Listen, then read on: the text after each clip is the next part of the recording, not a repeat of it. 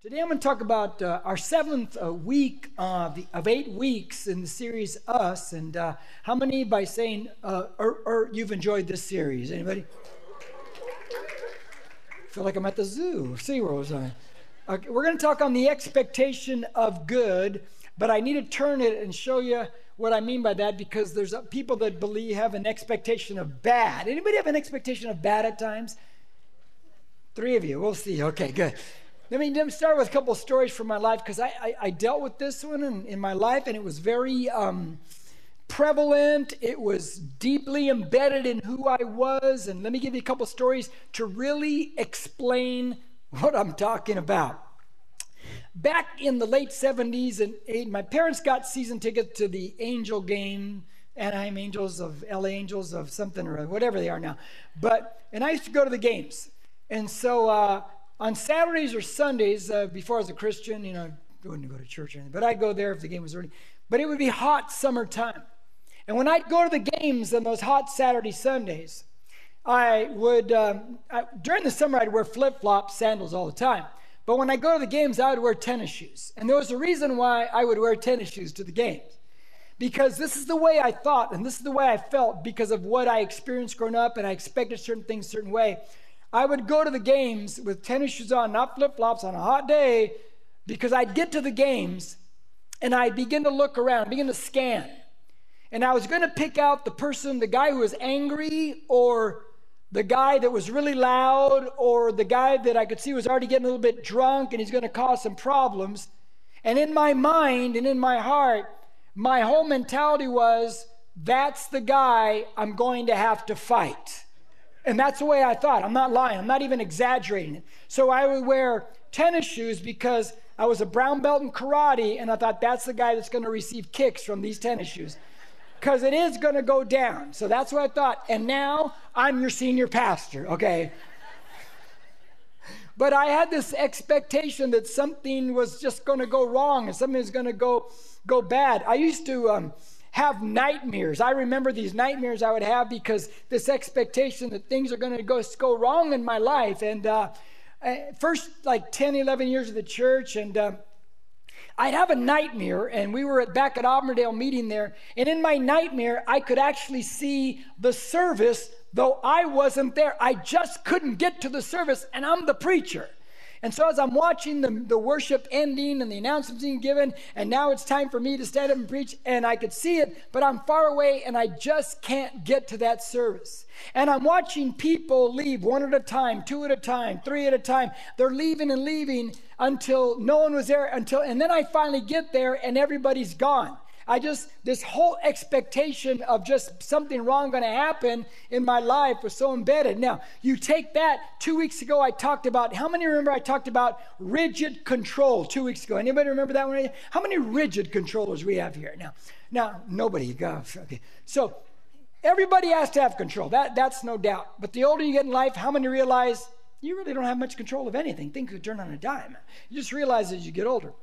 But rigid control is when you can have things going, you get overwhelmed, or your dominoes don't fall, things don't happen the way you think they, and you get anxious and you get anxiety, and it just begins to affect you quickly, very emotionally. Anybody know what I'm talking about right there? So, so that connects with this, and you get all this anxiety because something bad's going to happen. You're, and you're looking around. Now, I ran into a statement about this expectation of, of bad versus good that really helped me over 30 years ago. And I, have never forgot the statement, and I've memorized the statement. And here it is. I'm going to put it on the screen for you. It goes like this I scan, keywords I scan. I scan the environment for potential catastrophes. I would look around and I know something's going to go wrong. Now, those of you in the counseling field, you've probably heard the word catastrophizing. And that's where you actually give a negative spin to anything that's going on. Or even if it's just semi negative, you're going to make it a lot worse in your mind than it really, really is. Does anybody know what I'm talking about right there? Just raise your hand. You know what I'm talking about. Okay, good. So we're gonna we're gonna keep going down that road. To hold that thought, and let's get into the um, into the, the the key verses for the series that I'll have you read with me. The only ones I'll have you read. Matthew 11, there's three verses. Here we go all together. Come to me, all who are weary and heavy laden, and I'll give you rest. Now, guys, God wants to give you rest on the inside. God wants to bring peace on the inside. God wants to take away that expectation of bad coming or something's going to go wrong or my dominoes don't fall or I can't control it. I'm getting over. God wants to take that. He wants rest for you. Now, watch. Take my yoke upon you and learn from me. Now, stop right there because I haven't shared this before, but I'll give you here, here's a free one. Jesus is saying these words, and it is firmly believed that in that day, now Jesus was, don't call him a carpenter, he's better, better called an artisan because he didn't just work with wood, he worked with brick also. If that's what they would do back then. But when it says, take my yoke upon you, a yoke is that wooden piece they put to yoke oxen together. It is believed back then that Jesus actually was a maker of yokes besides everything else. So now he's saying, Take my yoke upon you. I, I, create these things too in the physical, but take my spiritual yoke upon you and learn from me. For I am gentle and humble in heart. The more you grow in God, you're going to find you're gentler, gentler, gentler, and you're going to be more humble. Has anybody found that to be true? In your heart. And you will, not maybe, but you will find rest for your the insides, the soul, the seat of all your emotions. For my yoke is easy, and my burden is light. He wants to make it easier, he wants to make it lighter on the inside. So we've been addressing the mess in this entire series. We've been looking at this us concept. Us is any relationship. Co-worker, friendship, romantic, marriage, sibling, family, teammate, church group, small group, whatever relationship. Guy that cuts you off on the freeway, you now have a relationship. but how we respond. So, and I've said every week, if I fix me, I fix us. So it's a personal responsibility series.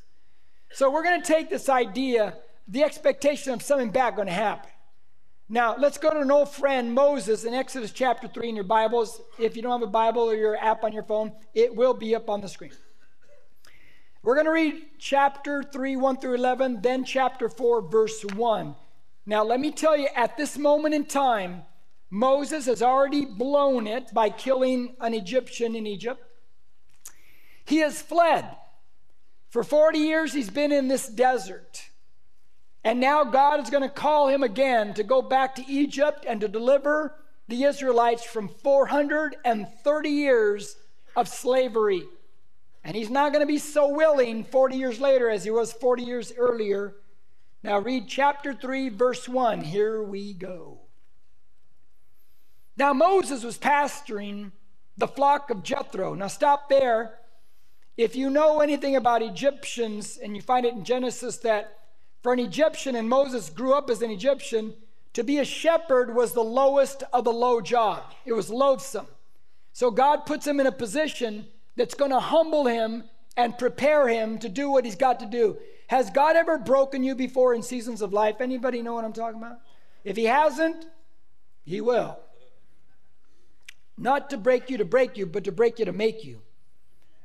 Jethro, his father in law, the priest of Midian, and he led the flock to the west side of the wilderness, meaning the desert, and came to Horeb. Horeb is simply another name for Mount Sinai, where Moses will get the Ten Commandments, the mountain of God. So Moses is now leading flocks through this Midian desert for 40 years. See, he doesn't understand that one day he will lead a flock of two and a half million people through that same desert. And so God has him learning the terrain in 40 years of desert. See, God never wastes a season of desert or pain in our life, right? You'll always learn, use it later. You just don't realize it now.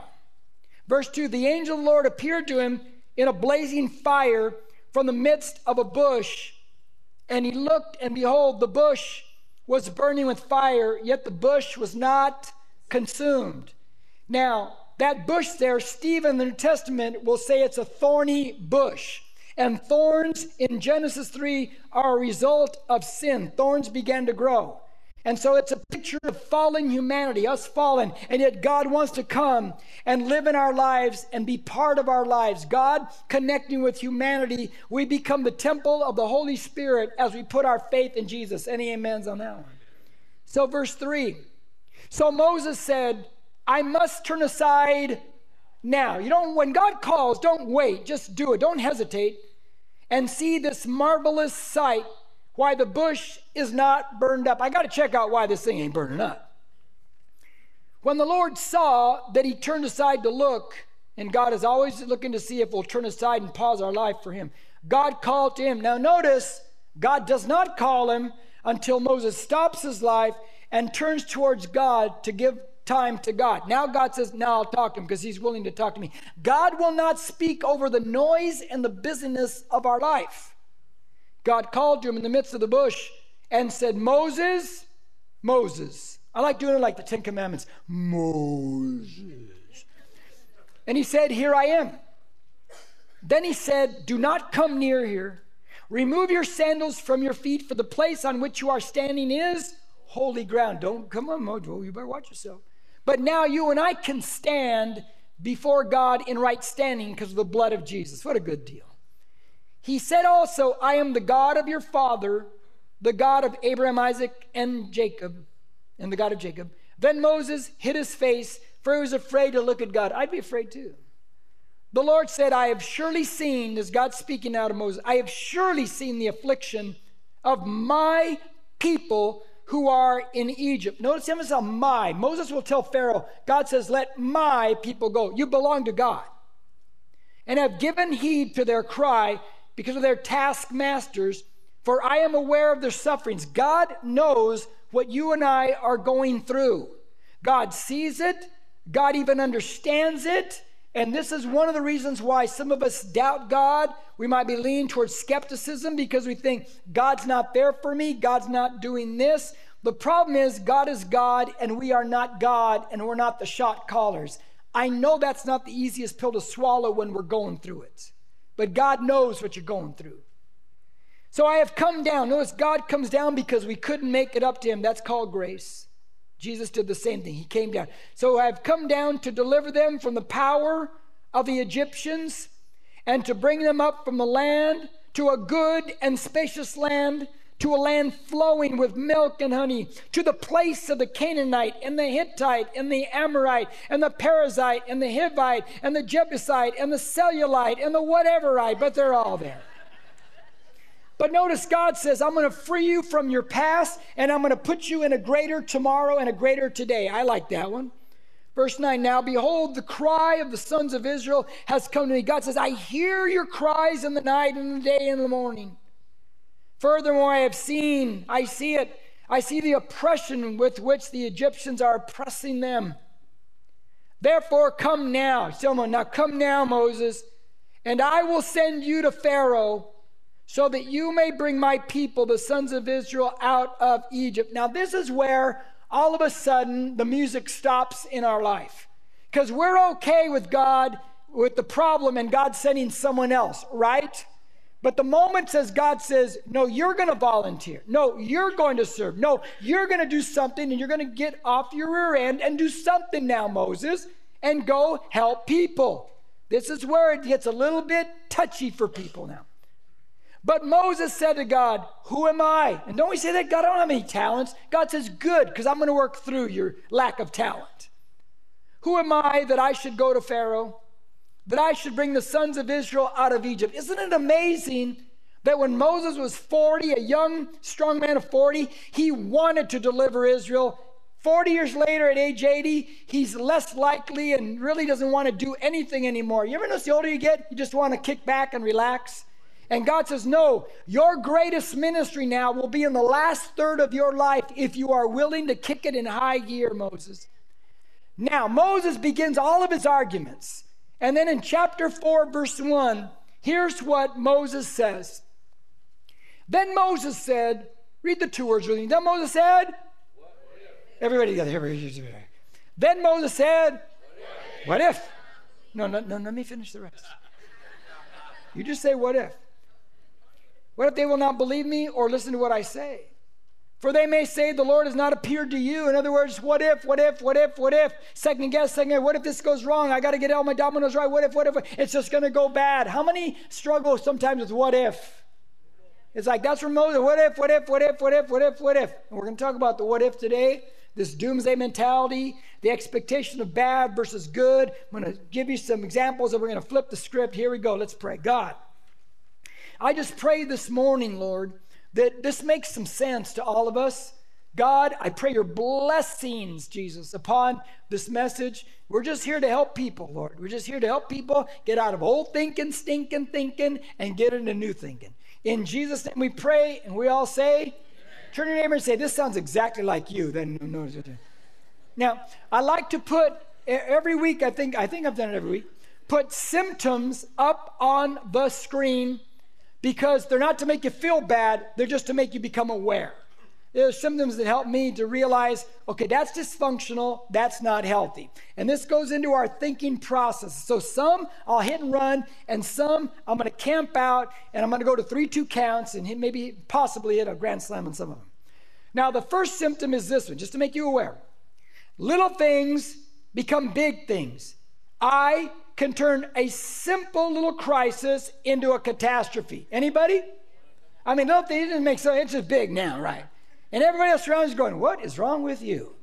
How many of you know you could take that in your us relationships like marriage or dating and you can have a blow up at any given moment or a big argument? Anybody know what I'm talking about? And then pretty soon you don't you don't even remember what you started on? Anybody know what I mean? Okay, good. How about this one? In my head, I create worst case scenarios. I think my unrealistic thinking is real. How many play the worst case scenario in your head? It's just going to go down this bad road. I mean, you're, you're a great negative planner. Amen? How about this? I have a physical pain. So instead, I think the worst. Oh no, I'm going to die. Did I ever tell you about my mother? My mother, she was a great lady, very ambitious lady. Um, I remember, my mom had this thing she would do probably every once a year. She'd get a pain, and she'd say, "It's probably going to be my last Christmas, Jimmy." the first time she said that to me, I was about five years old. You mean I'm not getting presents after age five? Yeah. No, that's not. But she would do that. She thought, oh, it's going to be bad. Anybody like that? By the way, you get a pain and it's over. Anybody just you hunting that, uh, go online with all the wacko blogs to find out something's wrong with you? How about this one? It's worst case scenario thing. I can sabotage relationships. I know they're going to leave me, so I'm going to leave them before they leave me. Anybody do that one? Anybody ever notice you do that one? Come on, be honest. Let's be. I did that in my late teens and my early 20s. I was a I was a professional at that one right there. I didn't understand it until my 30s, reflecting and really thinking. I go, that's what I was doing. How about this one? It's been going good. Something bad's going to happen. It's been going good a little bit too long. Anybody know what I'm talking about? Raise your, come on, be honest. Raise your, I want to know. It's something bad going to happen. This has been too nice for a while. Okay, how about this one?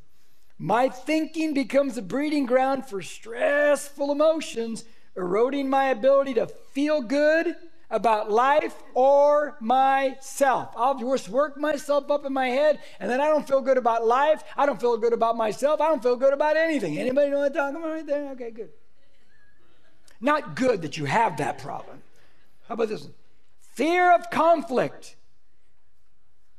You think the conversation will blow up on you, so you avoid those talks. I had to, you know, I had to tell myself this because I had a tremendous fear. fear of, it, it was bad. I finally used a new word that helped me. I said, okay, it's not a conflict, it's a dialogue. It's just simply a dialogue. No, no, nobody has to agree with you, it's just a dialogue. Now, with that one said, how many of you just, you sometimes feel like, feel, not, I'm in trouble. You ever feel like you're in trouble? Let me rephrase it. You get to work at 8 o'clock in the morning, the boss says, I'm going to see you in my office at 10, and he walks away. Raise your hand, come on. You feel, I'm in trouble, I'm in trouble, right? That's it. And you're a grown up, aren't you? Aren't you? Right? You're a grown up? Yeah. How about this? It happened before.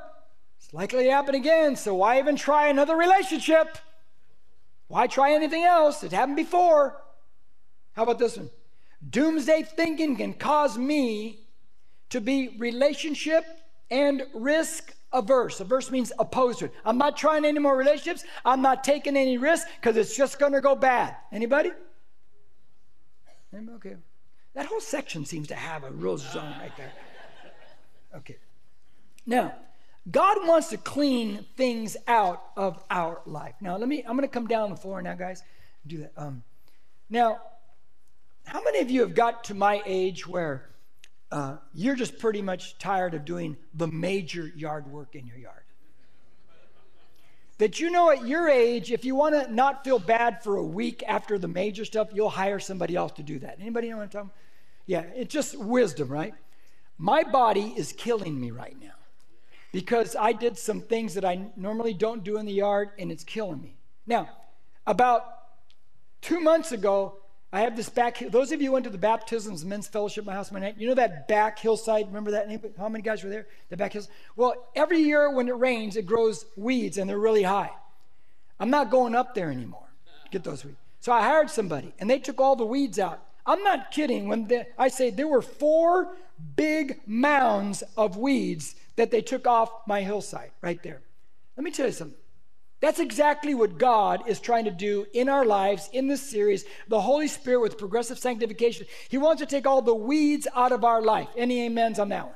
That's weird. So I want to take some weeds out right now, especially this in this message as it pertains to having a more optimistic outlook versus a doomsday, something bad going to happen, and I'm ready for any negative to happen mentality. So let's go to the point. We're going to go to point one, Steve. Point one. Here we go. The first thing in your notes is this you got to change your perspective. Change your perspective. To expect good, you got to change your perspective. Now, what I mean by that is remember the statement I scan the environment for potential catastrophes. Anybody remember that statement? So the key word is I scan. Do we all scan? Say yes. Every one of us scans. We're all scanning, but it depends how we're scanning. Are we looking through positive lenses or negative lenses? Are we looking through catastrophizing lenses or Christ like lenses? That's the big difference right there. Are you following me?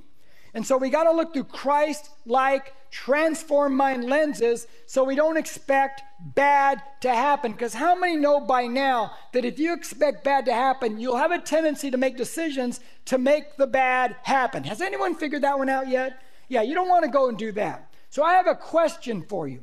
David you know, young man, teenage David, um, you know, comes to the front line, Old Testament story before he's king, and there and Goliath is taunting, and David's standing there, and all the Israelite soldiers are standing there, and nobody's fighting Goliath. And Goliath says, "Come on, I'll fight you on one foot." No, he doesn't say it like that, but he's taunting. Now here's my question.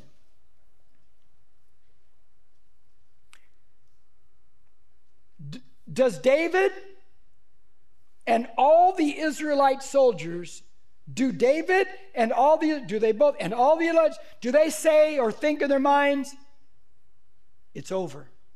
Yes or no? Not David? You guys are scared to answer, huh? Because you know I'm setting you up, huh? I got people to bite in first service. It was great. They both say it's over. The Israelite soldiers look across there and say, It's over for us. David looks over Goliath says, It's over for him. Right? Am I right? It depends what lens you look through. And so your thinking is very important when it comes to getting over that doomsday negative thinking. Put up what Paul says in the New Testament. Paul, who wasn't a Christian, hated Christians, murdered Christians, becomes a Christian, plants churches. Watch what he says about the mind. Finally, brethren, would you read this one with me? It's a really great verse. Finally, brethren, whatever is true, whatever is honorable, whatever is right, whatever is pure, whatever is lovely, whatever is of good repute, if there is any excellence, and if anything worthy of praise, dwell on these things. Does he want us in our mind to dwell on the right stuff? That's right, not on, not on the negative stuff. Okay, that's the first thought. Now, second one is this very simple to see God's potential in all things. So, to expect good, I got to see God's potential in everything, in all things. Now, there's a great verse that leads us to that to see God's potential. It's one that we use a lot here, and I'm sure every church uses it a lot. But watch. It says, and we. Start again. And we. No. stop. That's the key to that verse. Do you know? K N O W, Greek word gnosko, Spanish word conozco. Do you know intimately? Do you know intimately? Do you know that God, do you really know? Is your mind transforming and transform that you know that God causes all things to work together for good, not the expectation of bad, evil, something going to go wrong, my dominoes aren't falling, I'm getting overwhelmed, I got to carry, you know, whatever. For those who love God, to those who are called according to His, God's going to do good stuff. There's potential, even in the bad situations, there's potential that God specializes in. Am I right? I should say, is, is that God? So, um, you know, we're going to um, we're going to plant another church next year. You're new to New Beginnings. Um, we've um, this church started 27 years ago out of my house, and then about four years ago, we started building a church in Zacatecas, Mexico, down in Mexico. A New Beginnings there. Uh, it's a dangerous place um, I don't want to go there because they could kidnap me, find out I'm some American, and hold me as ransom, and and not eat my wife's cooking again. So it's like, but it's it's just a but we have a church there. We just we just finished it now. We just finally send the last monies in to finish it. And then we have Jurupa that we we took over that facility three years ago, and we have there on Lyman at F. So we have three, but we're going to plant another one next year, and it's going to be geared. You know, Dylan who gave the announcements. He's my son. He's going to be the, the church planter. And uh, it's going we're going to now plant churches geared towards reaching young adults. Because I'm, I'm 63. I, I, young adults most aren't going to come to a young looking 63 like myself. um, thank you for that whistle, whoever did that. I thought my wife was in the front row, but no, but she's in third service. But um, so we're going to do it. So Dylan, we're sitting in my office, kind of talking about it, and he asked me this question. He doesn't call me dad here, he calls me PJ. This is PJ. Are you scared? I said, No. I'm not one bit scared. And I really am not one bit scared. Now, if I looked at through catastrophizing eyes, I go, he's 26 years old. Man, it was hell for me to start a church. He doesn't realize what he's heading into. Man, it's so, it's, it's just, it's, oh my gosh, it's so difficult. But it's not my lenses. My lenses are potential. Because him and many of our young adults are going to plant this church. And then about two years after that, Charlie's going to plant a church. We're going to keep doing this. We're going to keep raising up. We're going to keep doing it. Because I can see young adults out there that just need God. Can anybody see that? They're your kids and they're your grandkids. God is bringing so many people to California. I mean, look at the population. Look how much it keeps. It gets bigger. He's bring, they keep building everywhere. They're bringing them to us. So we got to get them. So I, I, feel really good about it. I feel great about it. Oh, is it going to be a struggle? No. Yeah. I mean, yeah. Not no, but yeah. And so in January next year, we're going to take an offering. Off. You're going to hear more and more about it because our Assemblies of God will match what we raise as a church here. They'll match the money. Can you? If we can raise $75,000, they'll match 75. Oh, that's how high they'll go to help plant this church. How many of them? That's a great deal right there. Praise the Lord. There's no, I, I could see the potential, what God can do. Now, let me tell you something.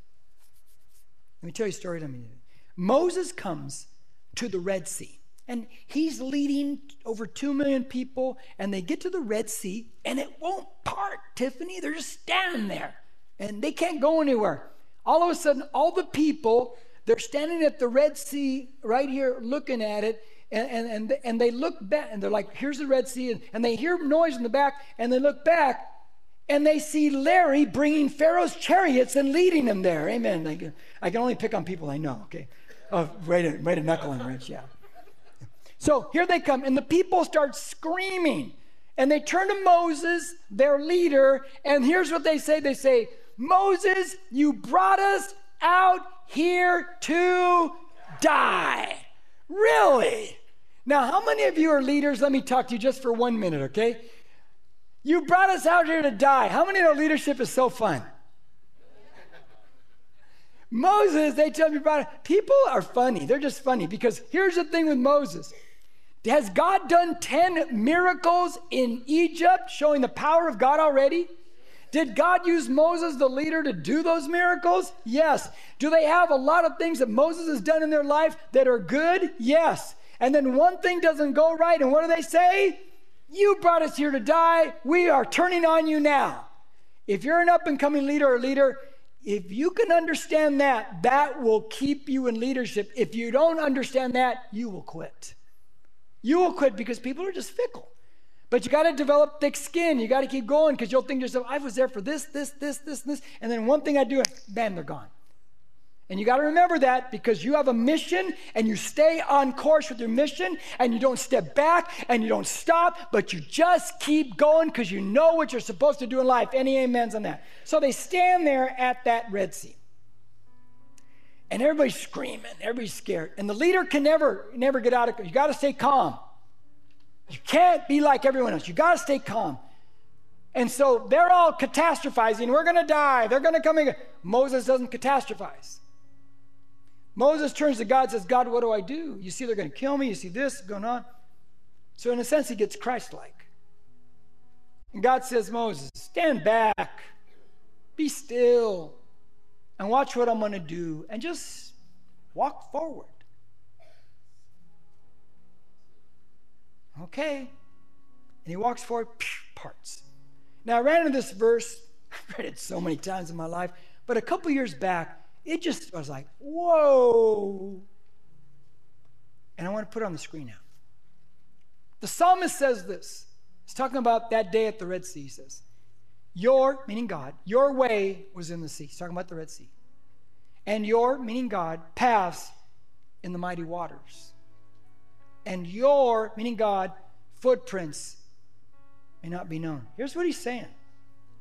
At least this is the way I read it. Everybody comes to the sea that day. And they don't see a path, do they? But that says there was always a path there.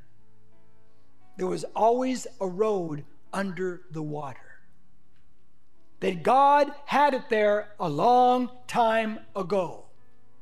They just couldn't see it through all their catastrophizing and all the negative, and it's going to be bad. And Moses turned to God, and God says, It's there, Moses. Have you ever noticed some things can be right in front of you, but you just can't see it? Has anybody noticed that? I'm going to give you a everyday example of that. You married women, you're, you're going to go, oh, yeah, uh huh. You marry your husbands. Has your husband you know, have you ever noticed they many, of, not all, but many of them cannot find something in the closet or in the refrigerator or in the pantry? How many wives know what I'm talking about? Now you're awake, huh? I like this message even better now. One of my least favorite, and by the way, now I've told Olivia that phrase is stricken from your vocabulary. And I told her that, but she doesn't listen. Whenever I can't find something, I'm like, I got to go ask her where it is. I can't find it. I just, here we go. Because she's always to tell me, Did you look? oh, no, I didn't even open the refrigerator. I walked by and said, It's not in there. Of course I looked. You know, I'm, I'm on, you're going to the moon, woman. I mean, really? Some of you honeymooners fans from the 50s and 60s know that one right there. The rest of you young people have no clue what that was, okay? But it's like, and then she'll come up. And she, so she opens the refrigerator. She goes, It's right there. And you know, you feel so stupid, don't you? You just feel dumb. Sometimes it's right in front of us. And we need somebody else who can see it because we can't see it. God can see it. God can see it. God can see it. And once we start looking through those eyes, watch the thinking, watch the continue, watch the thinking of the Word of God, you're not going to start, you're going to be less and less catastrophizing. You'll have much more peace. You're not going to be scanning the environment for something's going to happen, something's going to go wrong. You won't be on edge anymore. Even in the days of terrorism, you won't be on edge. You'll have peace and you'll feel good. It'll have light, be easy. Stand it with me.